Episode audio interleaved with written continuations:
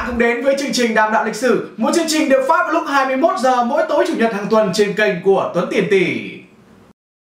Sau khi Xuân Lộc thất thủ, cánh cửa thép của địch bị phá bùng, ai cũng hiểu rằng cơ hội để mình giải phóng đất nước đã nằm chắc chắn trong tay, gần như không còn cơ hội nào cho địch được nữa, trừ khi có một bàn tay khổng lồ nào đó can thiệp.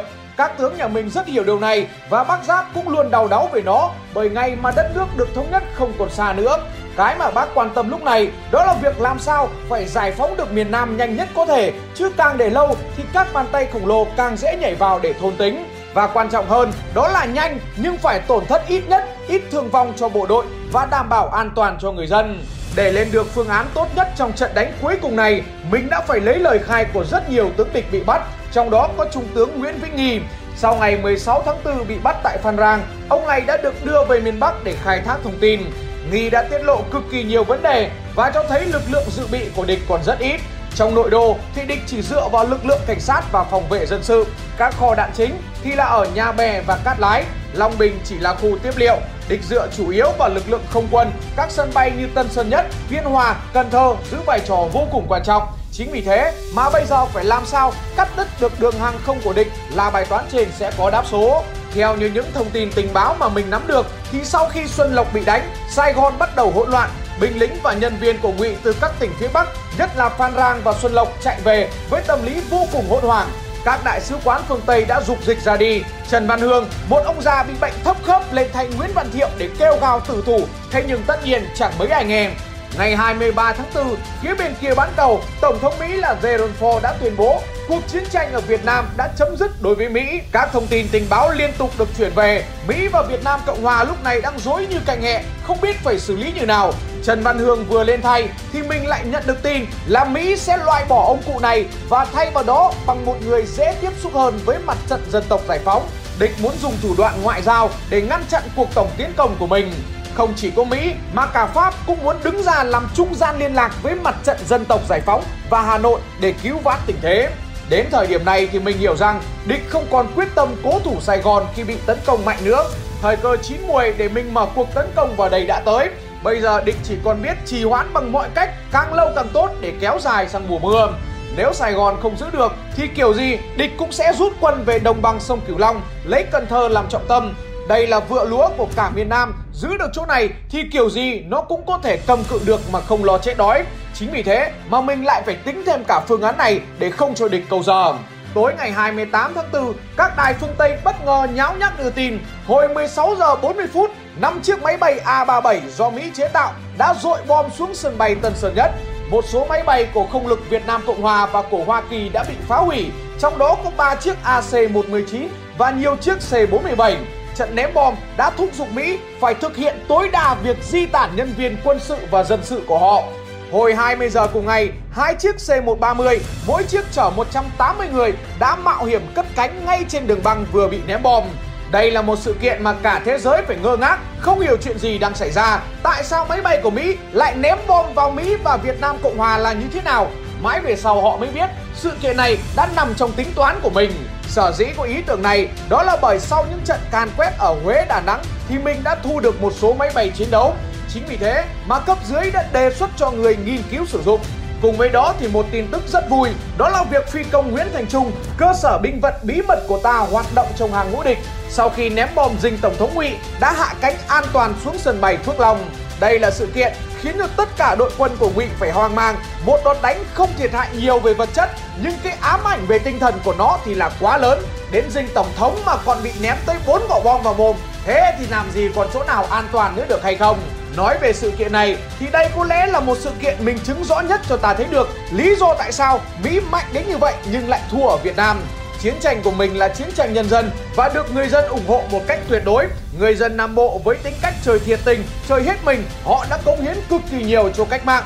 Điển hình nhất là câu chuyện của phi công Nguyễn Thành Trung. Khi ông này 10 tuổi, mẹ ông đã dẫn ông lên tòa án tỉnh Bến Tre để làm lại giấy khai sinh.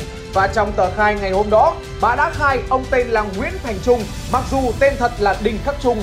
Hơn nữa, trong lý lịch còn ghi rất rõ chỉ có một mẹ một con, mục tên cha được ba đề là vô danh. Cha của phi công Nguyễn Thành Trung là người hoạt động cho cách mạng, từng là bí thư huyện Châu Thành. Chính vì thế mà mẹ ông đã không muốn cho ai biết về lý lịch này. Đơn giản bởi bà muốn cậu con trai của bà được nuôi dưỡng để lớn lên phục vụ cho cách mạng.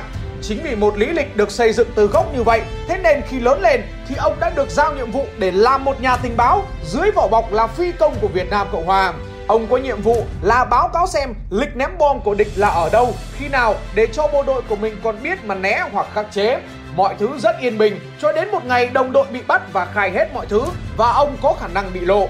Đồng đội đã khai rằng có một người bên không quân quê ở Bến Tre đang được quân đội Bắc Việt cài trong bộ máy của Việt Nam Cộng Hòa. Rất may là địch không biết tên chính xác, chứ không thì cũng không có bốn quả bom lừng danh được ném vào dinh độc lập như vậy. Kế hoạch ném bom thả thẳng vào mồm dinh độc lập của phi công Nguyễn Thành Trung được lên kế hoạch một cách rất tỉ mỉ, từ xác định mục tiêu cho đến ném bom xong thì hạ cánh ở đâu. Nếu trường hợp phải hạ cánh gấp, đường băng ngắn thì phải làm như thế nào cho an toàn. Đây là những cái được tính toán rất kỹ vì hệ thống sân bay ở miền Nam được ông Trung thuộc trong lòng bàn tay. Thế nhưng những sân bay mà ông thuộc lại nằm trong tầm kiểm soát của địch. Suy đi tính lại thì những ngày tháng 4 năm 1975 chỉ có sân bay Phước Long là hợp lý nhất vì Phước Long lúc đó mình đã kiểm soát được rồi và địch cũng không có ý định tái chiếm lại. Cuối cùng thì cơ hội cũng đã đến vào ngày 8 tháng 4 năm 1975. Hôm đó ông Trung được lệnh đi ném bom ở Phan Giang. Đây là một thời điểm mà ông Trung đã lấy hết can đảm để thực hiện những ý tưởng được ấp ủ ở trong đầu. Biết được quy luật khi máy bay chuẩn bị cất cánh thì phi đội không được trao đổi với nhau qua máy vô tuyến điện mà chỉ được ra ký hiệu bằng tay với nhau. Trong phi đội 3 chiếc thì ông Trung lại bị kẹp ở vị trí số 2. Khi cả ba máy bay đã nổ máy và chuẩn bị cất cánh thì chỉ huy nhìn về phía ông Trung, ông Trung nhìn về phía máy bay số 3. Theo quy định thì nếu máy bay số 2 và số 3 cùng đồng thanh thả lai theo kiểu giơ ngón tay cái lên thì máy bay số 1 cứ thế yên tâm mà cất cánh. Máy bay số 2 sẽ nối đuôi sau đó 5 giây hoặc nếu như thao tác chưa được mượt, thì có thể thêm 5 giây cao su nữa, tổng cộng là 10 giây. Nếu quá 10 giây bước sang giây thứ 11 mà không thể cất cánh thì sẽ không bay được nữa, buộc phải trở về nơi đỗ an toàn. Ông Trung chỉ có 10 giây để làm điều này và trong 10 giây đó ông phải làm cách nào để đai chỉ huy và phi đội trưởng hiểu lầm lẫn nhau. Lập tức khi chỉ huy quay lại nhìn thì ông đã không thả lai như bình thường mà ông lại giơ ngón tay út và áp út lên để ra hiệu ý là máy bay đang bị trục chặt về điện. Nếu mà quả đấy phi đội trưởng báo về với đài chỉ huy thì ông Trung sẽ không được cất cánh. Thế nhưng phi đội trưởng lại ra hiệu cho ông Trung ở lại không đi, hai máy bay kia vẫn cất cánh như bình thường. Thế nhưng khi hai máy bay số 1 và số 3 cất cánh xong thì đúng 10 giây sau, ông Trung cũng cất cánh bởi đài chỉ huy thì hiểu là ông chỉ trễ một chút thôi, còn phi đội trưởng thì lại nghĩ rằng ông ở lại. Và thế là khi cất cánh lên thì ông quay máy bay một phát về thẳng dinh độc lập. Chỉ đúng 5 phút là ông đã bay từ Biên Hòa về đến Sài Gòn được rồi. Vòng thứ nhất thì ông thả hai quả bom xuống dinh nhưng trượt mục tiêu. Chính vì thế mà ông lại quyết định quay lại và khuyến mại thêm hai quả nữa ở phía sau dinh độc lập cho chắc cốp. Đến bây giờ nếu ai vào thăm dinh độc lập, kiểu gì cũng sẽ được hướng dẫn viên thuyết trình rất kỹ về hai quả bom đằng sau của dinh do phi công Nguyễn Thành Trung thả xuống. Sau màn ném bom gây chấn động Sài Gòn thì ông Trung được điều ra Đà Nẵng để huấn luyện cho các phi công thuộc Quân đội Nhân dân Việt Nam lập ra một phi đội A37. Đà Nẵng ngày đó là căn cứ hải lục không quân rất lớn của Mỹ ở miền Trung. Khi mình đánh chiếm được nó xong thì mình cũng thu giữ được rất nhiều loại vũ khí xịn sò mà Mỹ để lại. Cái giỏi nhất của bộ đội mình trong những ngày này đó là chỉ trong 2 ngày rưỡi mà các phi công đã học lái máy bay của Mỹ một cách thành thạo. Bình thường để chuyển từ lái MiG-17 sang MiG-21 đã phải mất tới 3 tháng mới xong. Thế mà đây, các phi công của mình chuyển từ lái máy bay của Liên Xô sang lái máy bay của Mỹ khác hoàn toàn về cơ chế vận hành, chỉ mất có hơn 2 ngày mà thôi. Chưa kể cái khốn nạn nhất là các phi công chỉ biết tiếng Nga mà thôi, Chứ làm gì có ai biết tiếng Anh. Thế nên lại phải tìm đủ mọi cách để chuyển những cái chữ tiếng Anh ở trên máy bay sang tiếng Việt để học cho nhanh. Mọi việc được chuẩn bị thần tốc. Thế nên 17 giờ ngày 28 tháng 4 năm 1975 Phi đội mang tên Quyết Thắng của mình đã khiến cho địch vô cùng bất ngờ khi nã một loạt bom xuống sân bay Tân Sơn Nhất. Phía địch lúc đấy, ai cũng nghĩ là người của nó tạo phản vì toàn máy bay hàng hiệu của Mỹ mà chứ có phải Liên Xô đâu. Các bố ở đài chỉ huy Tân Sơn Nhất thì cứ ú ớ mà gọi máy bay của phi đoàn nào, phi đoàn nào thì cho biết tên hiệu đi. Đấy, cứ mỗi một câu nói như thế cất lên là một quả bom lại thả thắng vào mồm khiến cho các cái đội chỉ huy dưới mặt đất chán chẳng buồn nói, chạy bán sông bán chết.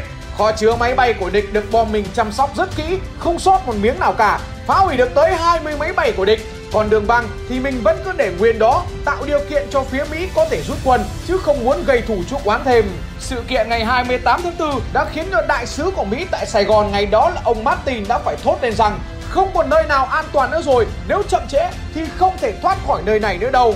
Và rồi thì 4 giờ 15 phút sáng ngày 30 tháng 4, ông này cuối cùng cũng đã phải khăn gói quả mướp để lên đường về Mỹ, không dám ở lại thỏa hiệp hay đàm phán gì nữa.